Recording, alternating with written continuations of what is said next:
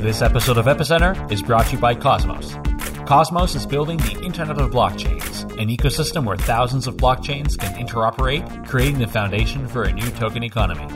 If you have an idea for a dApp, visit cosmos.network slash epicenter to learn more and to get in touch with the Cosmos team. And by Microsoft Azure. Do you have an idea for a blockchain app but are worried about the time and cost it will take to develop? The new Azure Blockchain Dev Kit is a free download that brings together the tools you need to get your first app running in less than 30 minutes. Learn more at aka.ms/epicenter. Welcome to Epicenter. Uh, I'm Sunny Agarwal. And I am Friederike Ernst.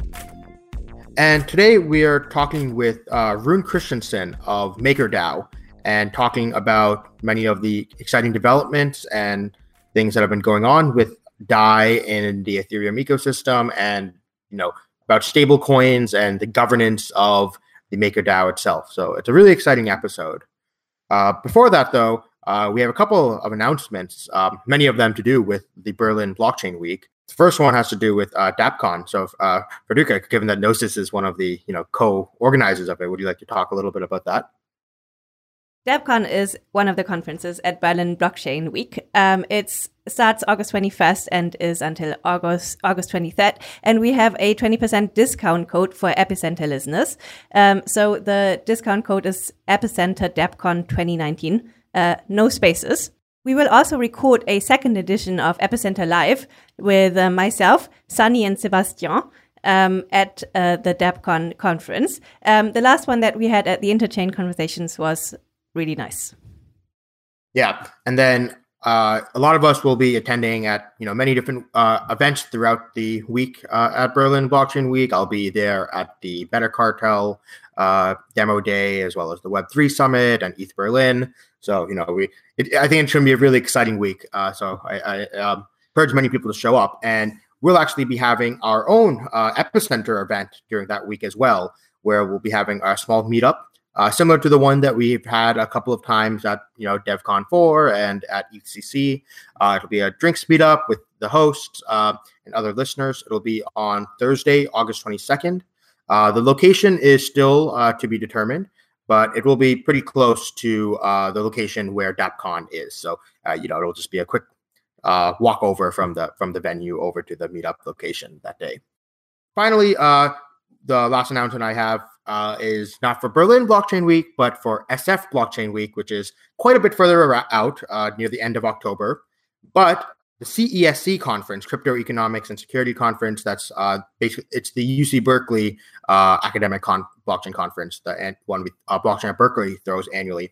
Uh, we're currently accepting papers for submission, and so if you just go to cesc.io uh, from that site, you'll be able to find the link for how to submit papers. And so, you know, we're open to uh, papers on you know any topic with in the field of crypto economics or uh, systems design, uh, game theory, and so we I encourage as many people to uh, participate as possible. I'm going to be on, I'm on the program committee, so I look forward to reading all of y'all's papers. So, without further ado, uh, we'll go to the interview with Rune. Welcome uh, back to Epicenter. And today we have on with us uh, a guest, Rune Christensen, who is the CEO of the Maker Foundation and the founder of the MakerDAO uh, protocol. And so many people are, you know, probably pretty familiar with uh, MakerDAO, especially, you know, it's probably one of the most popular uh, products uh, on the Ethereum ecosystem with the DAI stablecoin. And so Rune has been on the uh, episode uh, once before, uh, back all the way back in 2016, uh, before DAI had even launched, and you know since then DAI has you know grown to become this massive project that has become you know very successful, and so you know we thought it was time to bring uh, Rune back on the show to talk a little bit about how the project has um, changed and uh, what's what's new and how this uh, massive surge in adoption has gone. So, uh, welcome back onto the show, Rune. Uh, can you give yourself, can you give uh, the listeners a little bit of uh, an intro about yourself in case you know some of them may have not seen the last episode, given that it was all the way back in 2016? Yeah, absolutely. And yeah, thanks for having me back here. it's pretty wild to sort of look back three years in time in the crypto space. Um, so this is a very interesting opportunity, I think.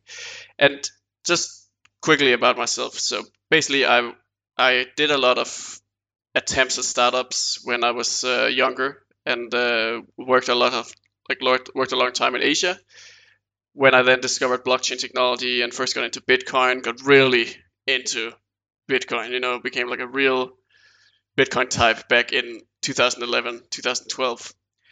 But then over time, I discovered, uh, like, I, I got somewhat disillusioned by Bitcoin's volatility, really, and sort of the the fact that it wasn't seeing less kind of the mainstream adoption that people predicted initially.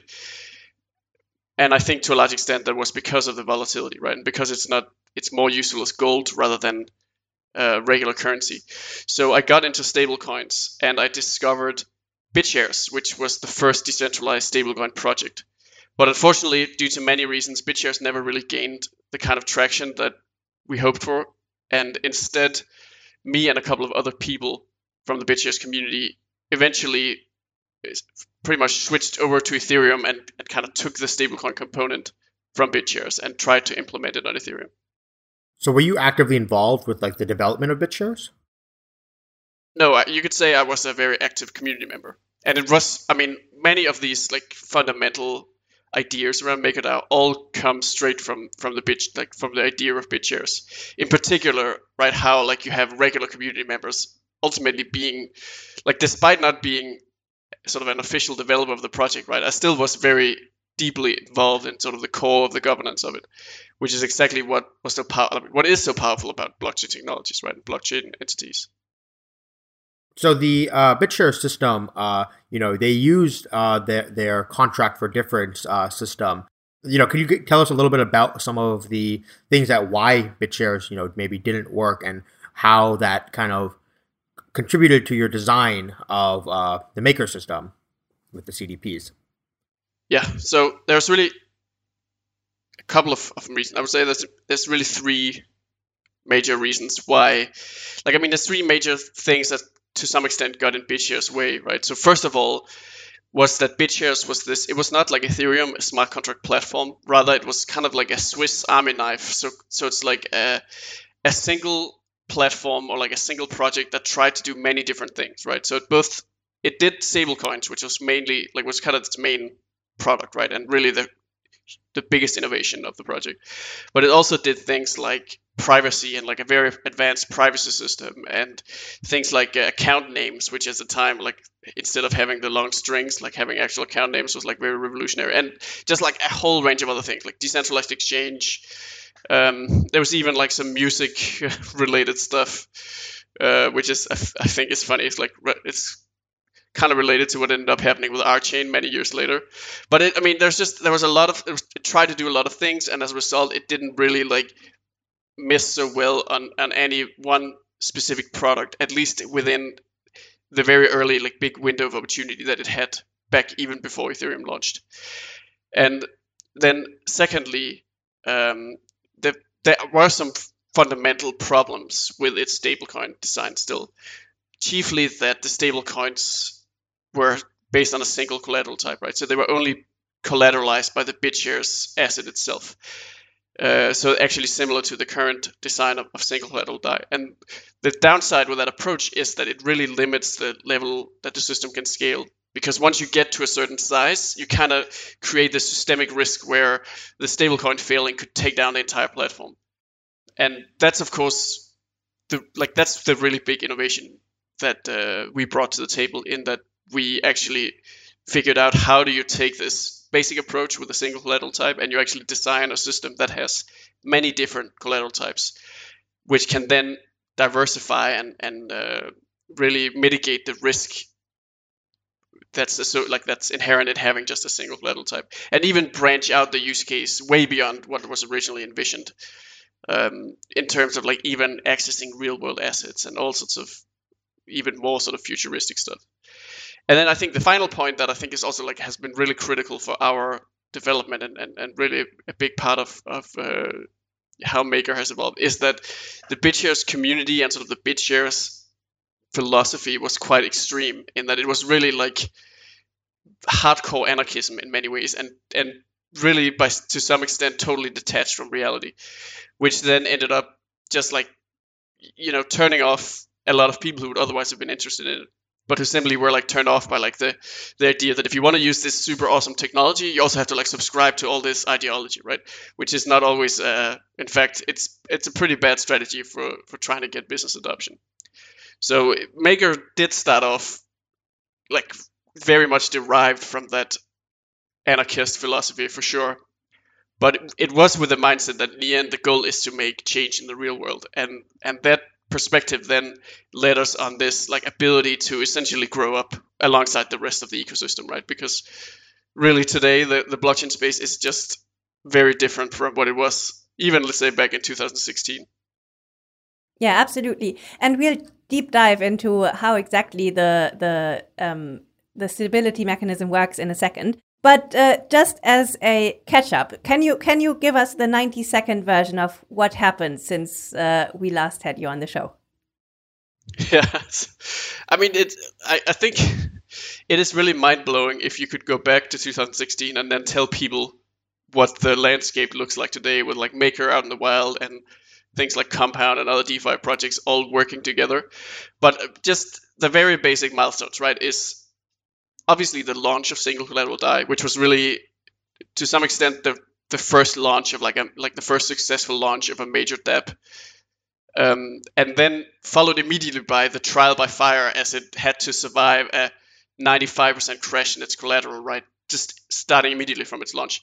And actually, single collateral DAI was able to, you know, totally like brush us off, right? So there was that complete crash in 2018, and at no point in time did it in any way sort of come close to threaten the stability of DAI or threaten the integrity of the peg. So that really created this critical proof point that the technology did in fact worked work in the way it was was supposed to work, which then led to just this greater sense of, of trust in the system and ultimately adoption that followed with that, right? So um, in summer 2018, uh, the system hit its initial debt ceiling of 50 million, and the governance had to actually raise it beyond that and then it, it went all the way to about 80 million DAI in circulation, which is where it sits today, as well as something like uh, I think it's more than 300 million dollars worth of Ethereum locked as collateral in the system right now.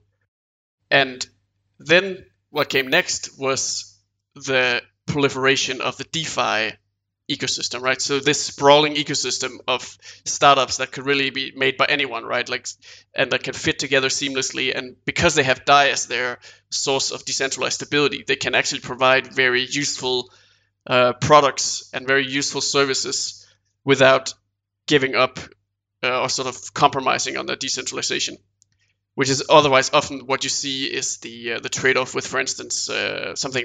I mean, just with Bitcoin, for instance, right? A lot of the very interesting stuff you do with that, or just other other systems that are that don't uh, that aren't based around smart contracts, you very often have to give up decentralization to get more advanced functionality. And I think this might be the first time where we've seen this, like where we've seen the opposite, where we've actually seen that decentralization, in fact, adds to the functionality and adds to the convenience of using these apps because they all fit together seamlessly, right? Which is, I mean, it is really mind blowing, I think, and it's not not many people think about that. Also because maybe many people didn't really weren't around in, in let's say 2015, 2016 when Ethereum started, but but it is pretty crazy that the ecosystem has actually been able to deliver on that promise of like this seamless interconnection between you know trustless and permissionless financial services and then finally I think this has been a little bit more than uh, 90 seconds now. But the final and, and perhaps the, well, in my opinion, the most critical milestone is that uh, the community was able to bootstrap the decentralized governance of the single collateral DAI protocol and actually begin controlling the system directly through the MKR tokens in a very active and uh, very, well, somewhat efficient manner, although with a few pitfalls here and there.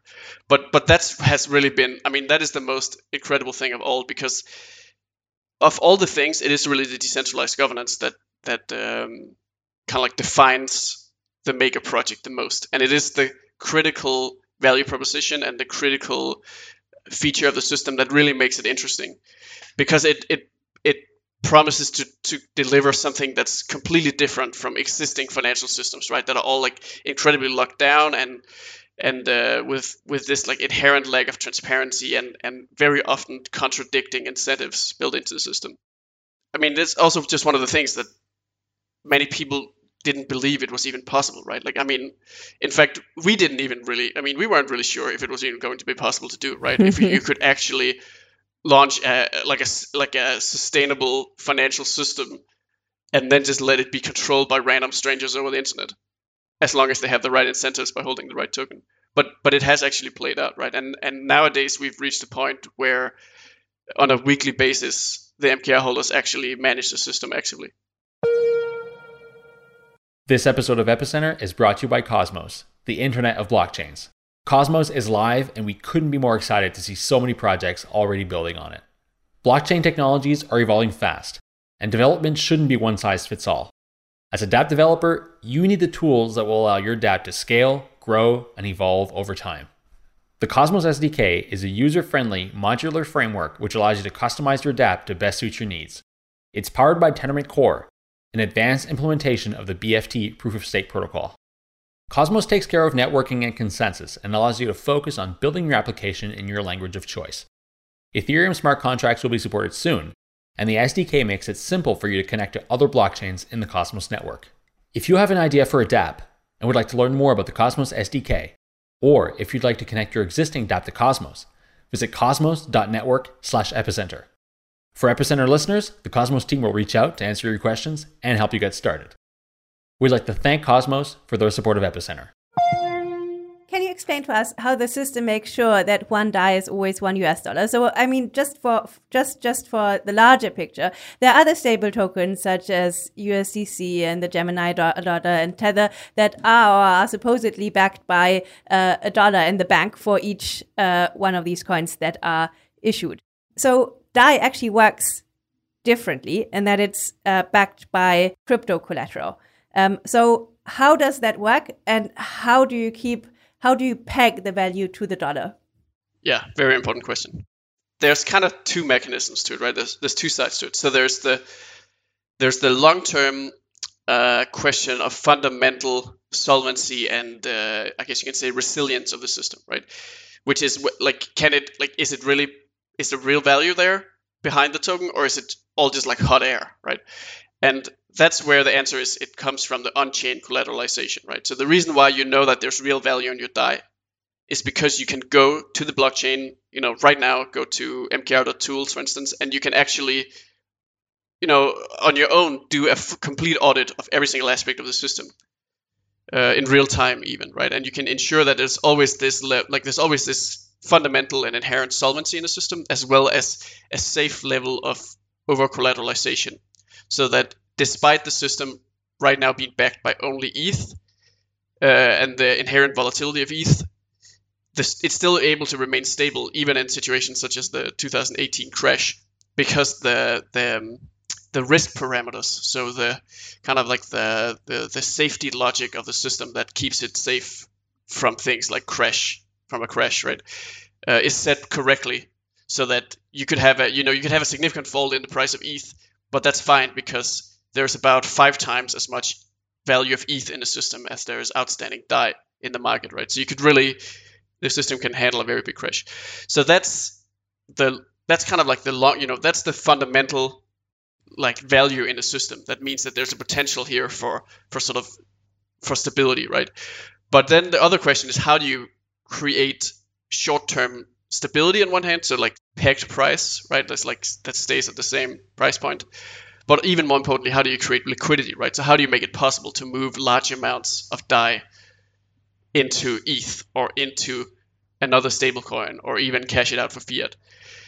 And the answer is that it's it is like you said, it's kind of the system keeps it stable, but perhaps a better way to think of it is that it's the governance that keeps it that keeps it stable and that actually make, takes care of this because it is managed through uh, the like adjusting the rates in the system. So basically, the the, the cost of generating DAI primarily is how it it works right now. Um, in the future, it'll also be the savings uh, rates, like the gains you get from holding DAI. Um, but it's not going to be available until a future version. So right now it's actually purely done on the on the generating Dai side, uh, which is really it's similar to changing the cost of borrowing, let's say US dollars, um, mm-hmm. which is exactly how the let's say the Federal Reserve, central banks in general, they maintain the value of their currencies. So what they do is they modify the interest rates, and as a result, they basically change how how likely it is someone in the market is going to borrow money, which expands the supply, right? Because when you borrow money in a fractional reserve system, you you're essentially creating new money, or or or, or do, will do the opposite, right? Pay back their loans and actually just hold on to money if the interest rates are higher, right? So it's the same thing that the the maker system does and that governance controls is they modify what's called the stability fee, which is the the fee that someone pays to essentially borrow Dai or generate Dai by uh, depositing collateral into the system and then utilizing the smart contract system to to essentially print new Dai. And then the stability fee is the price you have to pay for this for this service. And it's cut and that's what I was referring to. That this is what's being actively changed, like actively modified every single week right now by the decentralized governance. This stability fee has gone up from, I think, initially something like 5 or 7% to currently over 20%. What do you make of that? So, what, what, what do you think uh, this means for the ecosystem? Not in terms of how expensive it is uh, to borrow money, but in terms of what does this say about the ecosystem? What has changed? What's the underlying metric that has changed? Yeah, it actually started at 0.5% when the system was launched. And the very like the very basic assumption that turned out to be wrong is that it the, the assumption was that there's going to be incredible demand for a decentralized stablecoin and which is kind of like the simple use case, right? And sort of the basic uh, value proposition of the Maker protocol. And then this the secondary use case of generating DAI, which is a much more advanced type of way to interact with the system, right? Which is it's and it's similar to it's similar to borrowing money in the bank uh, or, or taking out a mortgage or even margin trading in some situations, um, where you deposit collateral into the system and you generate DAI, right? And yeah, it was just like I mean, first of all, the interface to do this was incredibly complicated, and it took about seven Ethereum transactions to even have a CDP go through, right? Uh, and it was just also like it's a very advanced and completely cutting edge and, and new type of, of service, right? Like the very first DeFi app, and that had never, you know, before the term DeFi even existed, right? So we naturally assumed that it was going to be more difficult for people to do that part, whereas it would be easier to get them to use the the, the, the more simple and approachable stablecoin functionality. And this was also the case very in the in the very beginning, but very quickly, uh, the like the idea of of DeFi of being able to in a decentralized system actually uh, access uh, financing for your inventory and taking on decentralized margin positions was was like it was a very powerful idea and it's essentially spread like wildfire with people teaching each other i guess how to do how to use this right? Uh, even in the very first stage where it was so difficult to use. So what ended up happening is that there were way more people interested in in using the advanced DAI generation functionality right? To to borrow and borrow DAI and open CDPs, um, then there are people using DAI initially. And then what the system does is like, because what this affects, right, is like the it's the supply and demand, right? So you have sort of the, the demand for Dai, which sits at some particular level, and then you have the, the supply of Dai, which which sits somewhere else, and they're, they're kind of independent of each other. As in, people holding Dai are people who want to go out and, and use a stablecoin, maybe spend it. People who open CDPs have a have a different, a completely different uh, demand, right? They're interested in leverage. They're interested in financing.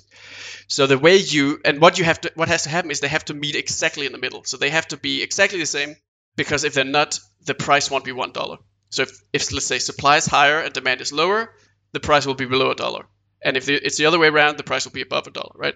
And so what governance does fundamentally to kind of like tie them into sync is to adjust the stability fee. So so what that means is adjusting on the supply side how look like how interesting how um, how how yeah just like the, the terms on which you can generate Dai right because if the stability fee is higher it costs way more to generate Dai and less people are going to be interested in it so that's why and and that's then how you how we know that what happened is that there were tons of demand for generating DAI, right? Because the stability fee just shot up, which meant that without it, like if the stability fee had stayed the same, the system probably wouldn't be in sync today. It would probably be like there would be way more DAI outstanding, but also the price would be below one dollar. So why was the stability fee the only way to uh, modify the supply? I mean, in in a way, wouldn't shouldn't we expect that you know back when the uh, DAI price dip to like you know 80 cents or something shouldn't we expect that the difference from the Schelling point of one dollar should provide the cdp creators enough incentive to arbitrage that and you know maybe buy a bunch of DAI close their cdps allow the system to go back up and then reopen the cdps when the uh, DAI price is back to a dollar yeah, that, and that's the basic assumption of how, at the very micro scale, the system remains stable, right? But the thing is that that assumption depends on the like another assumption, right, which is that governance will actually act to deal with imbalance, right? And that's that's uh, of course in the early stages of the system. That's there's less proof that go- the governance actually works, right? So the fact that the Schelling point even is one dollar isn't really as established compared to you know after basically today, right, where people are a lot more more willing to trust the fact that the price will go back to one dollar. Do you think part of the issue might be that the set of people who are able to participate in arbitrage is limited? Where I, you know, I guess when I was first learning about DAI, like it didn't, it, I guess it didn't hit me. And then when I was looking at it again, like you know, like a couple years ago, it took me a while to realize that oh wait the DAI holders actually don't have any claims to underlying collateral assuming you know except in the case of uh, triggering a global settlement. But because it's not possible for the DAI holders to actually, you know, go against the like, basically, you know, the only people who are able to arbitrage it are the CDP holders, and they have to over collateralize so heavily, and so that heavily limits the set of potential arbitragers, thus making it a much more inefficient market. What's actually being arbitraged, and this is what's what's I mean, this is the part that can be very difficult to to sort of wrap your head around, right? But it really is the cost of capital. So it, it's not a que- like because there is like there is no fundamental claim in any way to one dollar unless in the situation as you described the global settlement right which is a very like niche edge case that isn't actually meant to even happen my point is that even a cdp holder doesn't have some like direct way of saying if I have one DAI, it sort of automatically unlocks one dollar value elsewhere. I mean, you could it does of course apply on the actual liquidation ratio, sure, but it doesn't like I mean in the end it's a different concern compared to kind of like the risk management at the at the larger scale, right? And in reality, what they're what they're really looking at is the cost of capital. So what they're they're interested in is how likely are they going like are they going to make more money if they hold on to the cdp and they hold on to the leveraged position of eth for instance in there and despite and paying whatever cost they have to pay on the both on the um, you know on the stability fee side but also on whatever potential uh, you know uh, arbitrage gain there would be. And the thing is that in many cases you know the even if the arbitrage potential is huge it might not actually outweigh the the sort of imagined gain or like the projected gains of a CDP holder. So the, there's just so many dynamics playing into this where there's only one solution, and that is very proficient management of the stability fee and the monetary policy of the system. But with that in place, there actually like it should theoretically be exactly as efficient as the current monetary system is in this regard. But of course, with the extra benefit of also being even more seamless and blockchain based and so on. So to make it as efficient as the current monetary system, that would uh, make the claim that the MKR holders are as proficient at monetary policy as the you know the people at the Federal Reserve, who are you know generally much you know trained economists and stuff. Two questions here. One, which is a you know question I've had for a long time, and I just unfortunately couldn't find any good resources uh, answering it on the internet, is how was MKR distributed? Because you, you know you, there was never any sort of ICO or anything done for MKR. Um, so yeah, kind of how is that distributed? What percentage of it is still in the hands of the foundation as well as uh, VCs, or and then what percentage of is in the hands of you know the wider public? And then two, how do we make sure that the people who are holding this MKR are necessarily the most sound monetary policy decision makers.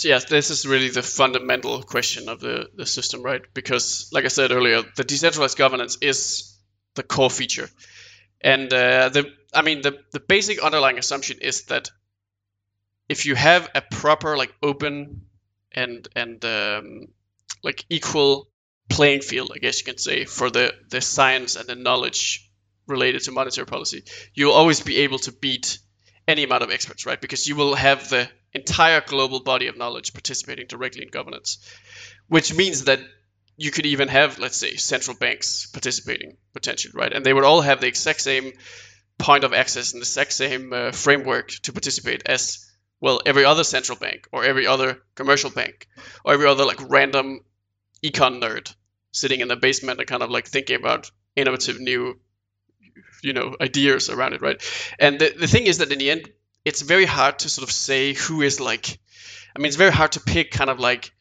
this the the genius person who knows how to like run the world economy right? Because it's kind of it's it's you know global like macroeconomics and, and monetary policy it's it's actually to some extent a bit similar to voodoo in that it's not totally like it's not you know it's like quite uh, fluid and it's quite to some extent an, an art form as well right? So what that means is that it's not really guaranteed that kind of like the highly decorated ultra expert is the guy that will prevent the financial crisis from happening. It could just as easily be someone who's just seen something that no one else saw because they all were locked in their old way of thinking or something like that right?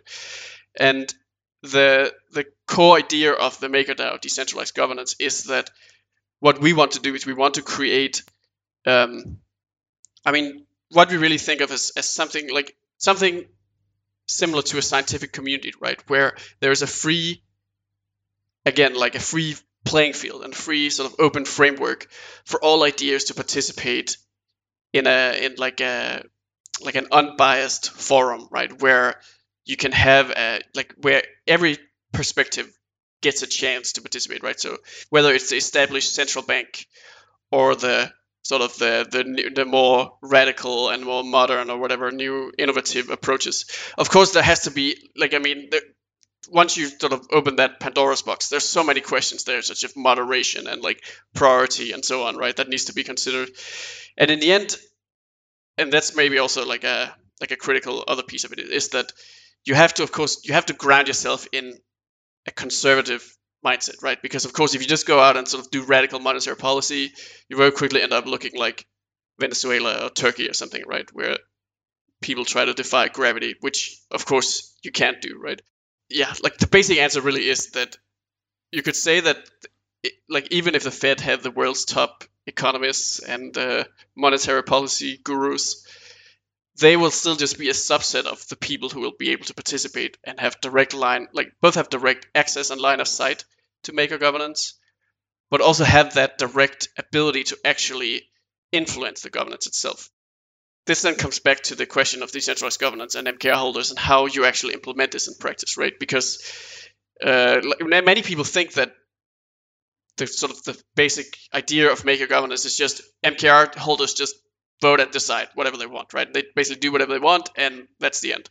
But it's actually a much more sophisticated framework where it's more it's more that MKR holders have this role of trying to surface the you know like the key rational points made in this scientific framework, and and only sort of by going for this rational approach and trying to reach something that's as objective and as as vetted as possible um, are you able to actually reach a Schelling point where you can even get consensus around that direct approach? Before we dive into the governance, Sunny asked earlier, um, so how were the maker tokens actually distributed initially? So who are these people who actually hold maker? There was initially 1 million MKR tokens, right, created by me really and the and a couple of other guys in the early days. And uh, we knew like we knew from the very beginning that because again like the MKR, hold, MKR token holders are not meant to kind of like run the system through a popularity contest, but they are of course very important in in that with the wrong set of stakeholders, you could have like you could easily see how the system could fail, right? So we knew very early on that it would be too risky to just do, for instance, an ICO and try to pump the token and then get a bunch of, of speculators in, right? But rather it's all about choosing the right set of stakeholders. So the very first approach was to um, to distribute it directly to people who volunteered to work on the project, uh, contributing with uh, like with um, or like science or or engineering um, or just like various forms of contributions to the project, and then also selling directly to to some like uh, engaged community members that were kind of like essentially like a part of the early sort of the core engaged group, right? Which was very different from how an ICO operated because the early Maker project actually distinguished itself by sort of almost doing negative marketing, like Fight Club style. Like it was actually meant to kind of be a bit of a secret club where the right people needed to get some space to get their head around it before the the masses came in, I guess you could say, right? And of course, after a while, the system grew to a point where the community felt confident enough to kind of open up wider and, and make the project more widely known, uh, which actually coincided with then when I did those very early podcasts, including here on, on Epicenter, right?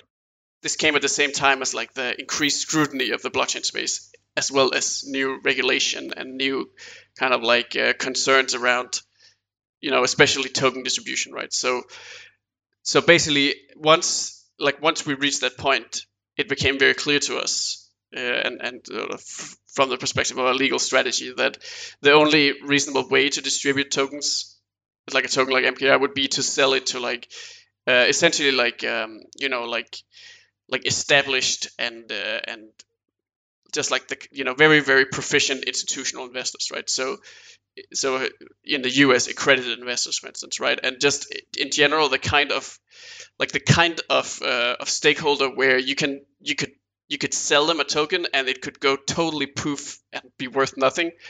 And everyone would be like that was your own fault right? Because you knew what you were getting into and you did your own research right and on the other hand if you actually try to again like if you try to sell to the masses and and things blow up it's a little bit different. Like there's a level of, of trust there that's kind of expected to be to be maintained when you do that which is also where you we saw the whole ico craze go wrong right? Um, but the biggest of the like the, the biggest event of, of of when we started this new approach of selling mkr to large uh, established stakeholders was of course when we uh, sold actually a total of 6% to Andreessen Horowitz, which was among their very first uh, purchases of, of um, digital assets. And to this day is kind of like one of the absolute core pieces of their of their crypto portfolio. That also really put the project on the map, right? Because it was a huge stamp of approval in the more established VC and like crypto world and even wider financial space or tech space to get Andreessen Horowitz buying into this project and also participating directly, right? Like um, in terms of, of uh, promoting it and, and sort of talking about the implications of the project and, and as well as supporting the foundation uh, in all sorts of, of activities we were doing. Um, so, like, I mean, today it's basically a mix of kind of like early community contributors, early community uh, like buyers, like people who've bought on the secondary market, especially in the early days. Um, there's particularly a lot of Chinese people who did who bought in like that. So there's a, actually a very significant Chinese community in the MakerDAO ecosystem. Um, and then there's a, a lot of these um, institutional um, stakeholders including Andreessen Horowitz, which is one of the biggest, but then also actually a, a lot of, of other sort of smaller, like I guess you can say medium sized institutional stakeholders. This episode of Epicenter is brought to you by Microsoft and the Azure Blockchain Workbench. Getting your blockchain from the whiteboard to production can be a big undertaking. And something as simple as connecting your blockchain to IoT devices or existing ERP systems is a project in itself. Well, the folks at Microsoft have you covered. You already know about the Azure Blockchain Workbench and how easy it makes bootstrapping your blockchain network pre-configured with all the cloud services you need for your enterprise app. Their new development kit is the IFTTT for blockchains. Suppose you want to collect data from someone in a remote location via SMS and have that data packaged in a transaction for your Hyperledger Fabric blockchain. The development kit allows you to build this integration in just a few steps in a simple drag and drop interface. Here's another great example. Perhaps you're an institution working with Ethereum and rely on CSV files sent by email. One click in the dev kit, and you can parse these files and have the data embedded in transactions. Whatever you're working with, the dev kit can read, transform, and act on the data. To learn more and to build your first application in less than 30 minutes, visit aka.ms slash epicenter. And be sure to follow them on Twitter at MSFT Blockchain. We'd like to thank Microsoft and Azure for their support of Epicenter. Before we dive into what exactly governance means in this instance and what um, MKR holders can actually do um, with um, their maker tokens, the stability fee that is generated currently still goes to maker holders, right? It doesn't go to the DAI holders, it goes exclusively to maker holders. What was the rationale behind that design de- behind that design decision when you made it?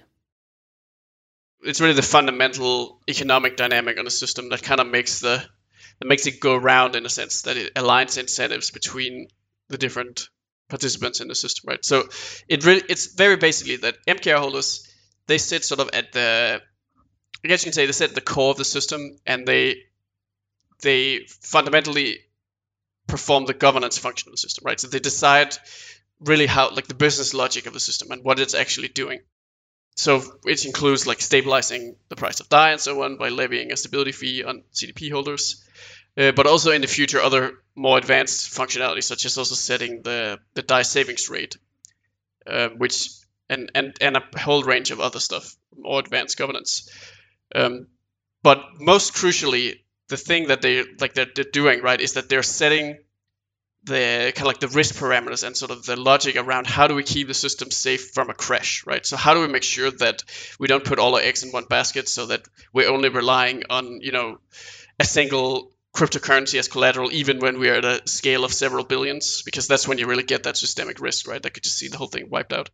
And also the ratios are set correctly so that, you know, like I mean, you you have the right amount of buffer, you know, um, in excess of a particular position in the system where you've put in some collateral to generate DAI, and you the MKR holders then make sure that when you do that, the excess collateral that you put in is enough to cover the volatility of that asset, right? And if and then the and then the key aspect is that if they set this incorrectly, right? So if they fail to correctly protect the system from excess risk, they have to absorb that excess risk. So let's say that they allow a, a cryptocurrency that's not particularly good into the system as collateral and they allow it in with like a very small gap right? So you can generate a lot of DAI from that cryptocurrency and it then just like goes poof right? It's gone. There's no money left. Then what you what you end up with is is bad debt right? Un, uncollateralized unbacked debt. And in and without any other measure you actually have insolvency in that case right? You actually have a situation where there's no longer uh, a guarantee that all DAI is backed by by uh, on-chain collateral, right? But then that's where the MKR token steps in uh, and and takes the loss essentially through an automatic, like fully autonomous mechanism. That what it does is it just starts printing MKR to raise funds. So basically, it prints MKR like automatic, like the system detects that there is a loss, right? Detects that there's a shortfall.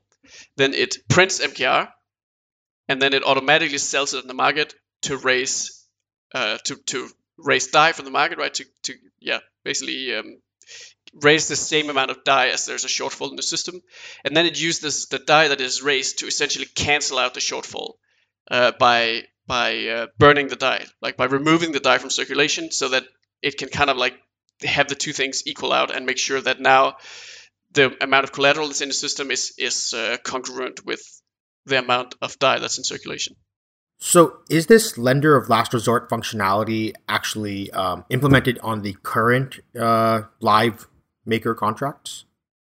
No. So, in single collateral DAI, there's actually this additional mechanic called PETH, and um, all of this logic is implemented more on the on the kind of like the like the ETH CDP holder side. Mm-hmm. Uh, with a, I mean, it's actually it's a it's a it's like it's a functionality that that sounds very complicated, when you explain it, which is like that that this aspect of of the the forced dilution of um, kind of like the underwriter of the system sits with the people who also hold collateral in the system mm-hmm. in the event of a of a serious crash. So I guess my question is that in the moment in the single collateral DAI instance, is there any risk that the MKR holders take on? Because currently the lender of last resort uh, risk is passed on to the to the uh, CDP holders. So, what is the risk that the MKR holders are currently being rewarded for? Yeah, this is a very, I mean, this is a very common uh, concern, I guess you could say, point made about the system, right? But if, if you really think about it, then right now as an MKR holder, you're taking more risk than you ever will, right? Because at this stage in the system's life cycle, there's a way larger probability that it will just completely and outright fail, right? And that's the big, like that's the big uh, additional dynamic of, of the MKR token today, right? That because you're acquiring MKR, that's I guess you can say freshly made, right? Because the system is is brand new. There's a way bigger risk that you're not really, you know, you're just buying into an experiment, right? And not, and of course, it is by far the most established experiment on Ethereum, right? But Ethereum still is just, I mean, DeFi really is this still like a thing that has yet to fully prove itself. So from that perspective, um, I mean, MKR holders really I would, I mean, they still take by far the largest risk of anyone in the system, right? Because um, I would say that there's a bigger risk of MKR. I mean, as a like Ethereum as a whole is, is obviously better established than MKR, right? So the dyma- dynamics of the system itself still doesn't directly impose a loss on uh, on MKR holders, right? But of course, if you had the system wipe out, it would sort of, I guess, as a second order effect, also just wipe out the MKR token.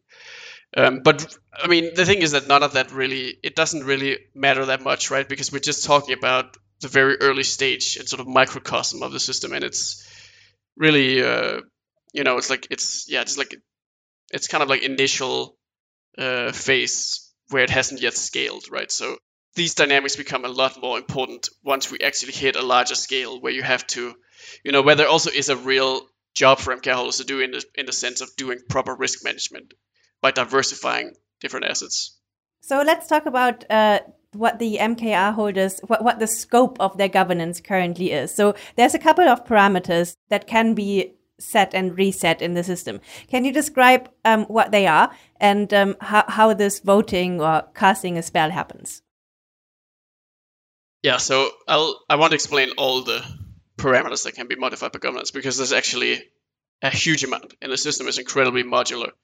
But the the sort of standard risk parameters, right? So the standard things that MKR holders they they um, they deal with in the current system is so there's the stability fee, right, which is the the cost of generating DAI from a CDP. Then there's the debt ceiling, which is the total amount of DAI that can be generated out of ETH. And then there's the liquidation ratio, which is the the, the sort of the buffer between debt and collateral you need to have in a CDP before the system liquidates your position and uh, and so governance really, I mean, it, the job of governance is to modify all of these. Primarily, obviously, it's the stability fee because that's how you stabilize the DAI market price in the wild. And then there's a debt ceiling, which is more like of a it's like a, a routine thing you do as the system grows. You kind of like evaluate the overall risk uh, to to allow it to to grow to a larger size. And you would still, I mean, you would very rarely see something like the liquidation ratio be adjusted in the in the wild in single collateral DAI because of the the significant um, direct effects it would have on, on CDP holders who are actively holding a CDP, who could have the effects effectively have the rug pulled out from under them, right? So, so it would be it would be quite um, unlikely they would actually see the liquidation ratio changed. And then there's also some other like some other more administrative things that that MK holders can do, such as um, changing the set of, of oracles, right, and choosing picking the, the oracle providers. That hasn't happened yet, though. So the oracles that exist in the system today are the same oracles that it was launched with. Um, and then there's also another very critical functionality, which is emergency shutdown. So the ability to shut the system down in the face of some sort of, like, I mean, the the main reason is you want to use that in the face of a crypto economic attack or perhaps a bug found in the system or some other significant problem, or maybe even a run on the bank, um, which is where you then establish this direct ability to turn the DAI into underlying collateral. So, h- how does the voting system itself work? Uh, if I'm a maker token holder, how do I participate in the governance? There's two aspects to that, right? So there is the on-chain uh, infrastructure, which is it's very simple. So it's basically a constantly it's like a vote that's constantly happening inside the smart contract called uh, the chief, where what the the governance participants do is they essentially you could say they stake um, they stake their MKR inside the chief, although that's not really like it's better to think of it as they just participate in voting, and it's just like a technical uh, fact, like it's a it's a technical detail that they actually move their MKR into the chief. But once they've done that, then the MKR is able to vote, and then they're actually able to essentially point their votes on any smart contract on the entire Ethereum blockchain. And the system then is constantly keeping track of like which smart contract or which Ethereum address has the most votes, and uh, whichever has like this, the single address or smart contract that has the highest number of votes on the entire blockchain of, of all the votes in, that's that's happening in the system is then given direct admin access into the core of single collateral DAI. So the way that you, um, for instance, modify the stability fee is that you, the way it works is that you you have a smart contract that basically says target the um, like like it says send a message to the core of single collateral DAI that says raise the stability fee by 2% or something, right? Or rather set the stability fee to 14% if that's what you want to do, right? And then once that smart contract gets the highest number of votes in the system, so it gets the admin access, then anyone can then go and poke it essentially, which is called casting the spell, because it's like a technical term for this kind of, of smart contract is spell, right? So what happens is uh, anyone is able to then just like trigger the the proposal from like trigger the execution of the proposal, and the transaction is then set into the system to modify the internal state of the system. So that's the and, and that's the smart contract infrastructure, right? So then just very briefly, there's a layer on top of it, which is this user friendliness layer, right? And right now, it's the the foundation is the only one who maintains this kind of of um, of front end. But really, what it is is like a voting dashboard where you can like see different options for voting, and like you can see uh, different like there's even like both there's both a polling system, so sort of like a pre-vote, and then there's the actual uh, like like um, system voting as well, where you actually execute on on decisions made in the community, and it's then presented through like an easy and secure interface that allows a larger amount of the of the community to participate. Cool. What percentage of uh, makers typically uh, pointed at proposals that then become the front front runner and become implemented? So right now it's typically between five to ten percent, and you also have at uh, like uh, you have this important dynamic of around uh, also five to ten percent of people are always voting at um, at kind of like the current active proposal, which then sets the bar as like you have to get at least, let's say, seven percent of the vote to be able to um, to like uh, trigger a new proposal in the system, and kind of like it, it really acts as a quorum in that sense. You you said earlier that Andreessen holds six percent of the maker tokens, and there's a couple of other maker whales as well as well, right? So basically, it would it would only take one or two of those to actually force a proposal through, right? Yeah, I mean theoretically, it's possible for someone to in the current system try to like pass a minister proposal, right? And then the reaction or like the response to that would be to then trigger an emergency shutdown, right? And actually try to shut down the system from the from the crypto economic perspective, right? But the the challenge in the system right now is that whereas in in the multi-collateral DAI, when the final version of the governance system is, is implemented, right, there's actually some incredibly strong game theoretic checks and balances in place that makes this kind of behavior, even if you had, let's say, like anonymous actors holding, let's say, 50% of the tokens, right, or even like all the tokens. Uh, well, okay, I mean, just like significant amounts of the tokens, right? You still have just like like incredibly rigorous game theoretic systems in place that prevent anyone from actually acting maliciously in the system. In the current in the current state of the system, rather the like a key defense comes from the fact that it's it's known to the foundation, for instance, like the uh, rather the foundation has been very careful in who it has sold to these like these large blocks to, right?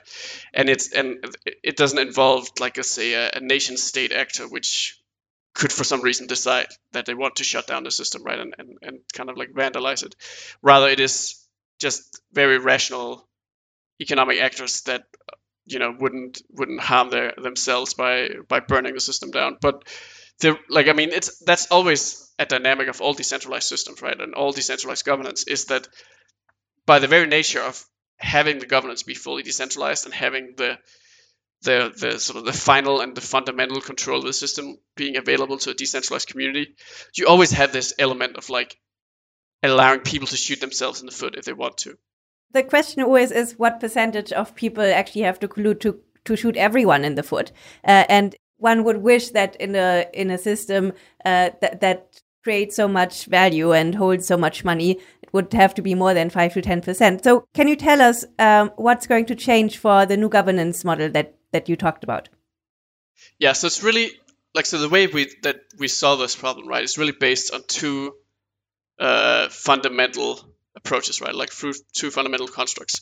So the first is what's called the governance security module. So this idea that, or like this, this uh, like a smart contract where it kind of sits between the voting system and then the core system itself as kind of a security um, buffer, right? A firewall in a way. And it, it works quite simply. It's that when you create a proposal and you execute a proposal in the voting side, it then passes into the governance security module and then sits there for some predetermined amount of time, which initially would likely be between 24 hours and up to a week. And then once it has sort of run its course in the governance security module and, and been subject to the security delay, it then executes and enters the, the core system. And so you have this this uh, approach combined with what's called the emergency shutdown module, so which is really just an upgrade of how emergency shutdown currently functions in the system. And what the emergency shutdown module does is it allows a much smaller, like it, it allows a fixed and, and quite small, potentially, uh, percentage of MKR holders to trigger an emergency shutdown. Which right now it's it's at, at launch it's going to be five percent. And so what that means is that any like any constellation in the community that's able to muster 5% of the total MKR supply will be able to counter a malicious proposal that's sitting in the governance security module, right? So, so if someone tries to, let's say, uh, yeah, just like burn down the system or steal all the collateral or somehow like try to harm the system, uh, then they will need to, you know, they will need to, first of all, let's say buy 51% of all MKR, or maybe if there's only 15% voting, then 15% of MKR, right? But some significant amount of MKR and then um, they use that to trigger the proposal, but it then just goes into the governance security module. And in the meantime, the honest actors in the system can then essentially rally and and uh, respond by triggering an emergency shutdown of the system. And what then happens is the system shuts down, right? It it totally unwinds. Everyone is able to exit the position at the technical blockchain level, but in practice, the way it plays out is that you immediately deploy a new system, and then you provide uh, what we call a smooth transition, right? So you, we provide this this what's really more like an upgrade process where you can transition from the old system that is now shut down and then to the new deployment as seamlessly as possible. And this is also how we, for instance, do the upgrade from single collateral DAI to multi collateral DAI, right? The point is obviously to make it as, as painless and as seamless as possible for the end user. But the really critical uh, game theoretical piece to this is that in the new deployment because anyone is able to do a new deployment, right? It's it's just an open like you just deploy some open source code, right? But the community will uh, ultimately will in most situations reach consensus and kind of like uh, equilibrate towards a single successor deployment that then just becomes the new maker system. And this deployment could, in response to, for instance, a, an attacker just blatantly trying to attack the system, right, or steal the collateral or harm the system in some way, and using a significant amount of MKR for that. In response to that attack, you can actually just burn their MKR in the new deployment. Like you can choose to what you call honor the MKR of everyone else, right? You can choose to kind of like let everyone else's MKR transition over. But obviously, there's not really a good reason to allow a, a clearly malicious attacker who has voted to harm the system from gaining governance power, right? So what you then get is that you get stronger governance, with the bad actors cut out of the system, and you also get a like a significant MKR burn, right? So you get a significant reduction in total supply, which then makes up for all the friction that having to go through this whole process costs you, right? And the same dynamic also actually exists for someone who abuses in the first place its power to do an emergency shutdown, right? So if someone goes and kind of like, let's have some fun and shut the whole thing down because it's quite easy to do. The the barrier for for doing that is still initially, for instance, 50k MKR, right? So it is still, which will then not be honored in the new deployment if it was purely a troll attack. And then again, you have this dynamic where, yeah, like the attacker did manage to shut the system down, but there was a smooth transition to a new system, and it cost them a ton of money, and that money actually went to MKR holders. So, who who decides whether a shutdown was in fact a troll attack or whether a proposal was malicious? Because there, there could have been just a bug in it, or the people honestly thought that uh, the, the, system was under attack. So, who actually determines whether to penalize um, maker holders or not? So, it's it's it's quite a complex uh, question, really, right? Quite a complex issue, right? But the basic answer is that the community decides, right? Because because anyone can deploy a maker system at any point in time, right? Because the code is open source. You could actually very easily imagine that immediately after an emergency shutdown, there might be four or ten or like a thousand new deployments, right? And everyone's saying, "This is my, you know, all super awesome deployment, right? Where I haven't, you know, and then maybe." I mean, there might be people trying to like give themselves extra MKR, or there might be people to trying to like cut out MKR of, of people they don't like or something, right? And the question is, which new MKR distribution is able to basically um, you know get the faith of the overall community and the economic majority of the of the ecosystem right and in most cases like in, in clear cut cases such as someone blatantly attacking the system it's really obvious that you have this i mean you essentially have the like a governance convention or you could even call it a social convention that if you try to attack the system you don't deserve your MKR, right? And and there, there's a good reason to migrate to a system that doesn't include MKR holders that have proven that they're malicious to the system, right?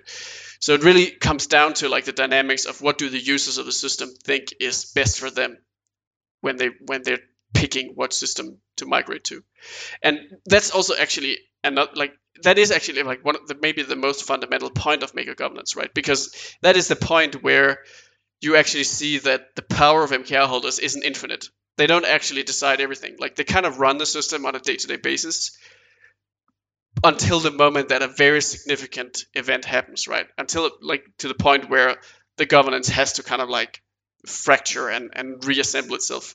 And then what happens is the power actually falls back to the economic participants themselves, and MKR holders become totally powerless. And the only thing they can do is kind of like point to their past actions and say, hey, I was so good at governing the system, right? So I should totally be a part of the new deployment. So, what's the worst thing that they could get away with? So, could they, for example, steal all the collateral by like setting the stability to 100%, stability fee to 100% and like get away with that? Like what would be the potential reward that they could get away with with an attack? Like if there was no response from the community?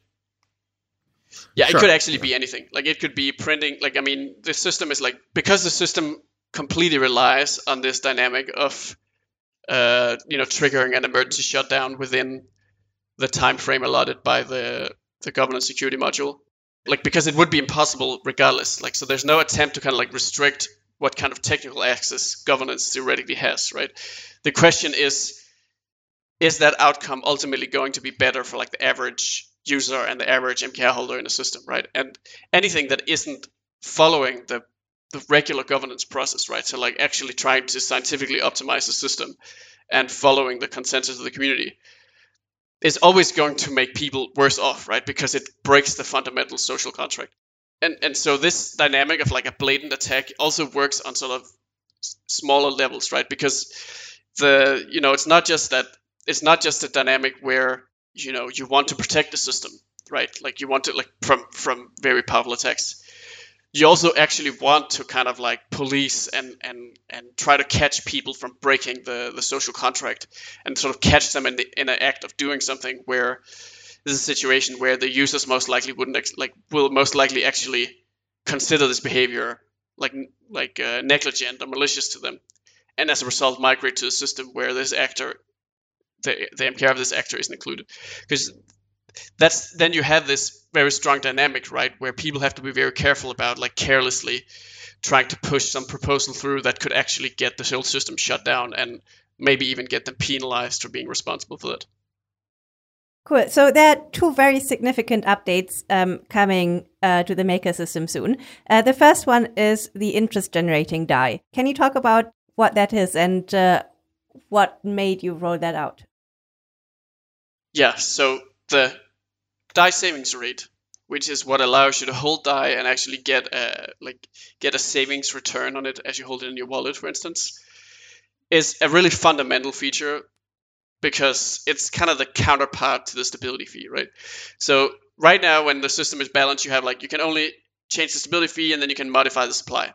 And then the downside of that is that that means that when the system really grows, but the supply grows more than the demand, your only option is to pull down on supply. So you kind of have to let the system become a, a victim of its own success, right? And, and, artificially restrain the growth of the system, which is what's happening right now, where the interest, like the the stability fee, is just incredibly high, right? And it's actually really, yeah, it is kind of crazy. A lot of people commenting with, you know, why are people even generating DAI when the fee is just that crazy high, right?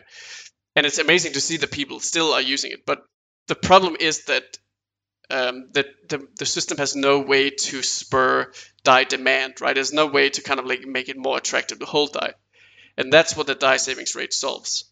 So instead of just pulling down on the stability fee side when the system is growing, uh, you can pull up on the demand side as well, right? So if you have like the mismatch like this, you can pull it into sync like here and actually see overall growth of the system. The actual effect of that in practice could very well be quite, uh, you know, quite a, a, quantum leap in terms of hitting some sweet spots in, in product market fit where the system suddenly becomes interesting to a lot more people, right? Because on one hand, you get you get the, the, the CDP functionality, which is right now incredibly popular, even with these ridiculously high fees. You can get that down, like you can, well, rather, you get the because you can you can get that down to a much lower rate because you can now suddenly make DAI incredibly attractive, right? Because with a stability fee of 20 percent, for instance, on on uh, generating DAI, theoretically, and I mean this is a this is an edge case, like it wasn't wouldn't actually happen, right? But theoretically, there is at 20 percent like there's sort of 20% available to give to DAI holders, right? So imagine if holding DAI gave you a 20% return and this was without any additional risk whatsoever, right? It was just like holding a regular DAI, like it just gave you this massive return, right? You would immediately see tons of people moving their, their savings into this because they would want to take advantage of that very high savings rate. Quick question about this though, like yeah. about how this works. Um, doesn't isn't the stability fee paid in MKR?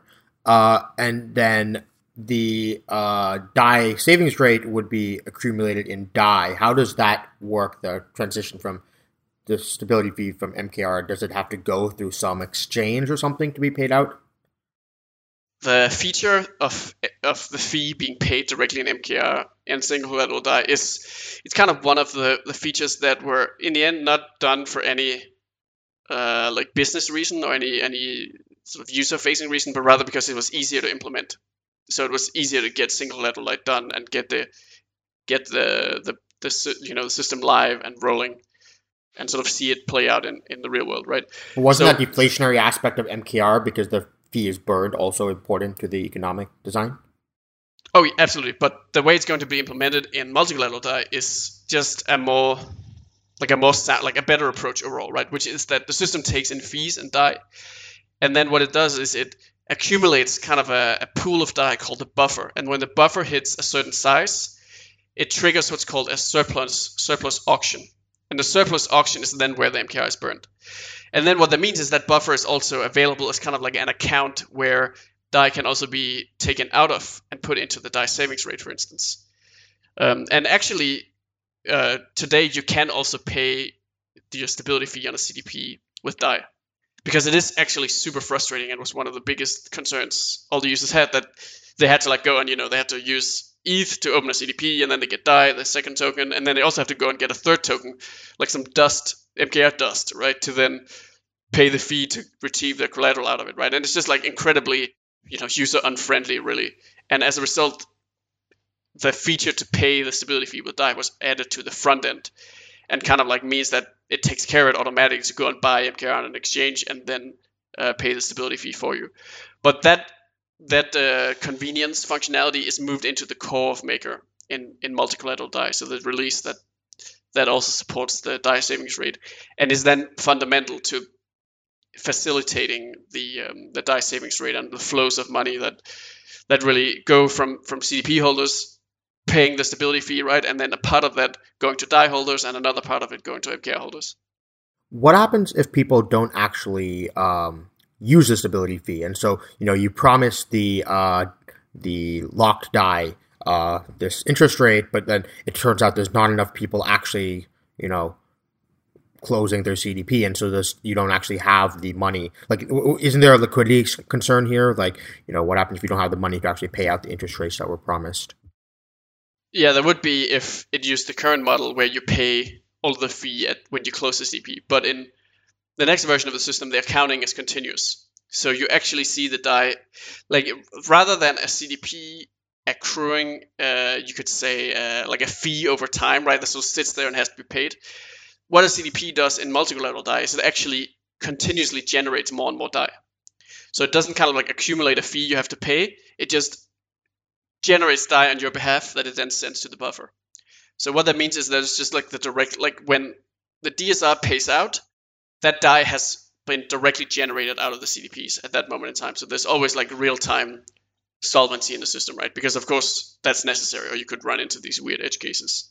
That sounds like a very major upgrade. One thing I'm curious about so, in my understanding, to actually gen- have your DAI generate interest, you have to put it in a in a particular smart contract, and only then does it does it um, generate interest. Why was that design decision made? Why don't you just um, have all DAI in existence um, generate um, interest, or at least um, have a tokenized claim um, against that DAI in that uh, smart contracts, similar to what Compound is doing with CDAI, um, because th- that would let people not just have DAI sitting there, but also let them be able to use it in depth. Yeah, so the, really, the, the short answer is that it's for the sake of uh, like user friendliness. Because while it sounds great to always have um, like a, a DSR accumulating, there might be many situations where, for instance, if you're trying to write a small app or you're trying to like create a smart contract or you're sending some amount or you like there, there could be a lot of situations where you don't you know you just need to send an exact amount of money and you don't really care about getting some small savings for for like let's say a couple of days or a couple of hours or something right also i, I feel that there might be an issue here you know just you know we've ex- had issues like this in design of cosmos as well where it's like you don't want to iterate over all DAI holders every single time you want to pay out interest. And the problem is, you know, okay, maybe you can pick it so you add it to a pool, and what actually happens is DAI holders have shares in a pool, but then the problem is then DAI is not stable anymore. That that defeated the whole point of what we were trying to do with creating the stable coin. So I, I, I'm not sure how it would actually be possible to have it go to all DAI holders in a computationally efficient way. And there are a lot of use cases where currently you're locking up DAI. So, for instance, say you'll use it in a prediction market as collateral, for instance, um, and you really want it to be in uh, to be to be generating interest. And don't you kind of push people into compound and into using compound DAI for this instead of uh, interest generating DAI? Yeah, I mean that that would be a that that could totally be a concern, but the the thing is that it is actually implemented in a way where that is completely possible. So you would see, it, you know, you would see, let's say, the prediction market implement on their end the the like an integration where the moment you deposit DAI onto the platform, it's automatically sent into earning the DAI savings rate, and on top of that, it is even technically possible to create this concept of the of the um, you know the C DAI with the DSR, where you actually can use the DAI directly in the DSR as tokens. And uh, the long-term vision is, in fact, that like one day, far out in the future, right, when the ecosystem is way more mature and uh, the you know the standards are, are, are able to handle this, and kind of like the accounting systems and even the accountants can sort of wrap their heads around it, you would have all DAI in real time, always generate the savings rate, right? Because rationally there's no reason to do it if it's if there's no friction in doing it but the fact is just that today if you try to force it on people it would like it would create more losses through friction and confusion that it would create like then it would sort of you know create the gains of like let's say um, you know like when you're sending DAI to your friend instead of like pulling it out of the DAI savings rate sending it to him and then a day later he puts it into the DAI savings rate right? Like sure you can you can save uh you can save like or you can sort of gain one day extra of interest earned by just sending it directly. But the problem is that what you then create is like a, a much bigger burden on the wallets to properly uh, integrate and implement this. So um, that's really that's the big trade-off in the beginning, right? That is actually simpler technically to deal with kind of this fixed idea of the DAI savings rate where you deposit your DAI into and you pull it out when you then want to send it around, rather than you always have to account for the the um, the savings rate accumulating because it is actually it is it is implemented in exactly the way um, you know um, you described right that it is this it is a share in like a pool. I mean that's a very rough and like very simplified explanation of it right? But it's like it's it's it on the back end it doesn't actually change over time but the front end kind of updates the value. So it looks like it's kind of like a transaction that's happening, right? But in reality, it's really just kind of like numbers that's modified in, in you know various ways, right? Which is exactly actually how the stability fee works right now.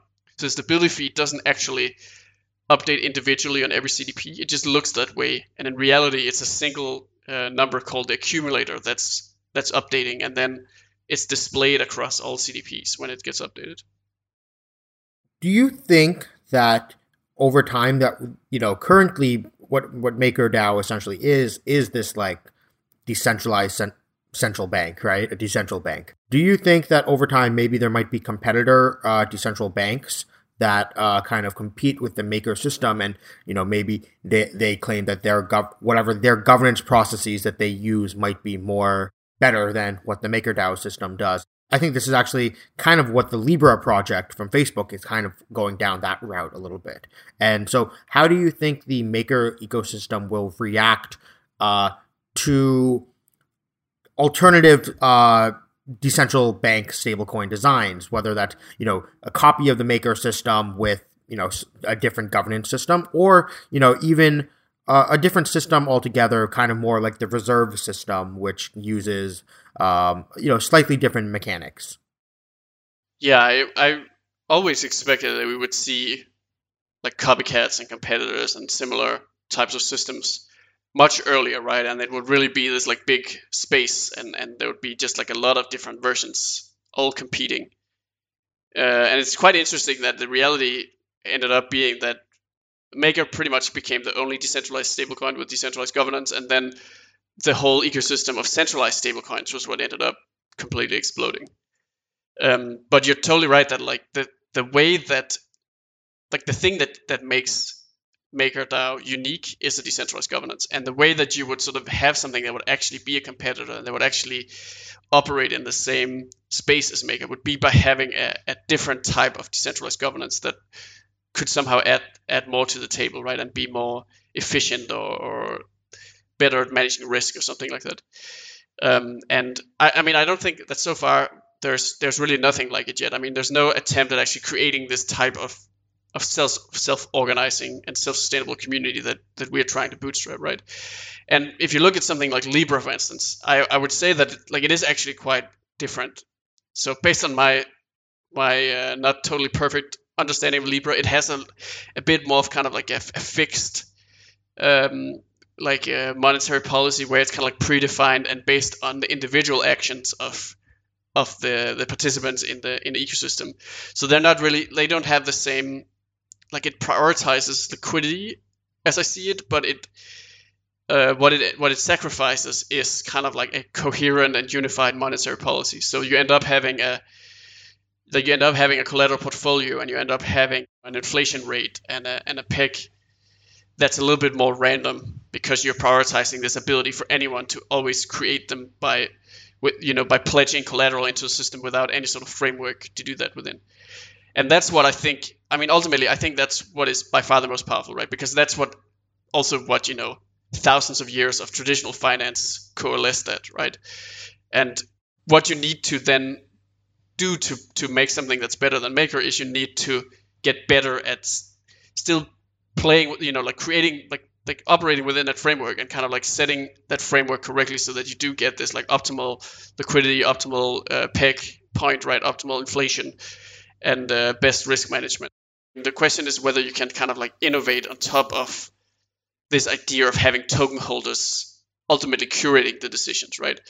Uh, maybe there's something like paying for votes or like paying for like or, or, or, rewarding activity or paying experts or something and all of these ideas is actually also something that maker governance is very heavily focused on trying to innovate right because of course this is only the very beginning of decentralized governance let's fast forward maybe five or ten years so you just added um, six tokens for multi-collateral dai the choice of tokens or the move to add exactly six tokens makes me think this is the first of many uh, additions to come. Uh, so basically, if you look at the market cap of the six tokens that you're adding, um, they're only on the order of a few percent of what the Ethereum market cap is. So the collateral that was already available, the last version of the system that was technically much simpler. What are your plans for expanding the scope of collateral? Um, in five years, will I be able to um, use my house as collateral on uh, on Maker? Yeah, the short answer is that uh, yes, that would absolutely be the the dream, right? That where the project is going is that it's kind of trying to break beyond the boundaries of blockchain and crypto and uh, just like I mean to some extent the bubble that crypto still lives within, right?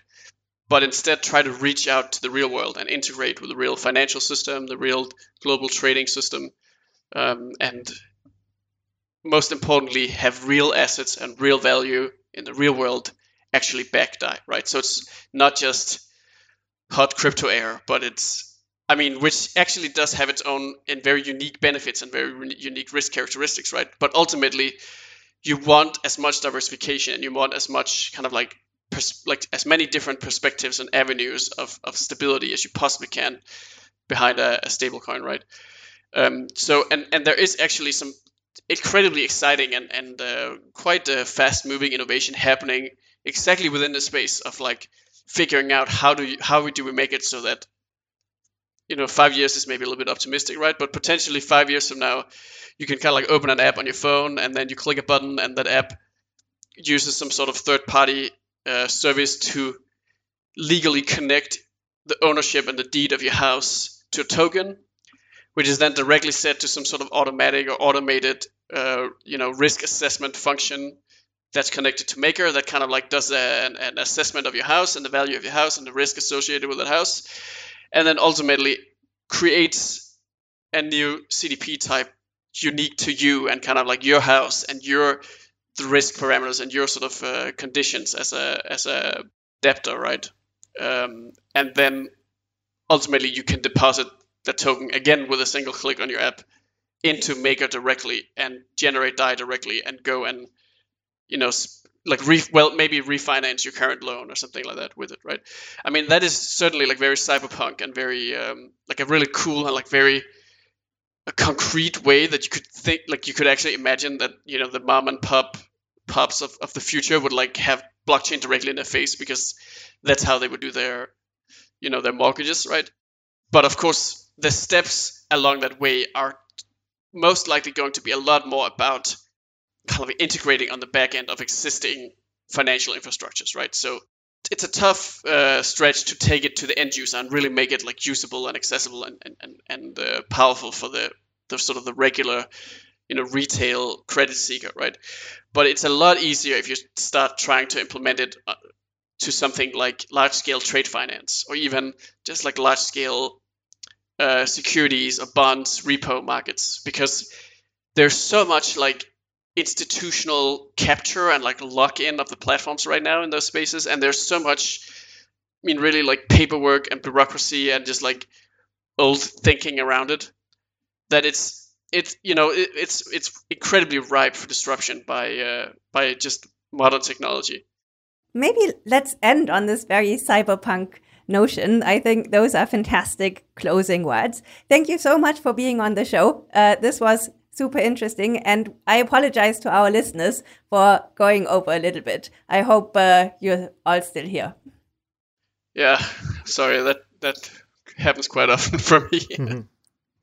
That's the nature of Maker being so complicated. Thank you. But thanks a lot for the great questions and uh, the great conversation. Cool. Thank you guys for listening, and uh, tune in next week. Thank you for joining us on this week's episode. We release new episodes every week. You can find and subscribe to the show on iTunes, Spotify, YouTube, SoundCloud, or wherever you listen to podcasts. And if you have a Google Home or Alexa device, you can tell it to listen to the latest episode of the Epicenter podcast. Go to epicenter.tv slash subscribe for a full list of places where you can watch and listen. And while you're there, be sure to sign up for the newsletter so you get new episodes in your inbox as they're released. If you want to interact with us, guests, or other podcast listeners, you can follow us on Twitter. And please leave us a review on iTunes. It helps people find the show, and we're always happy to read them. So thanks so much, and we look forward to being back next week.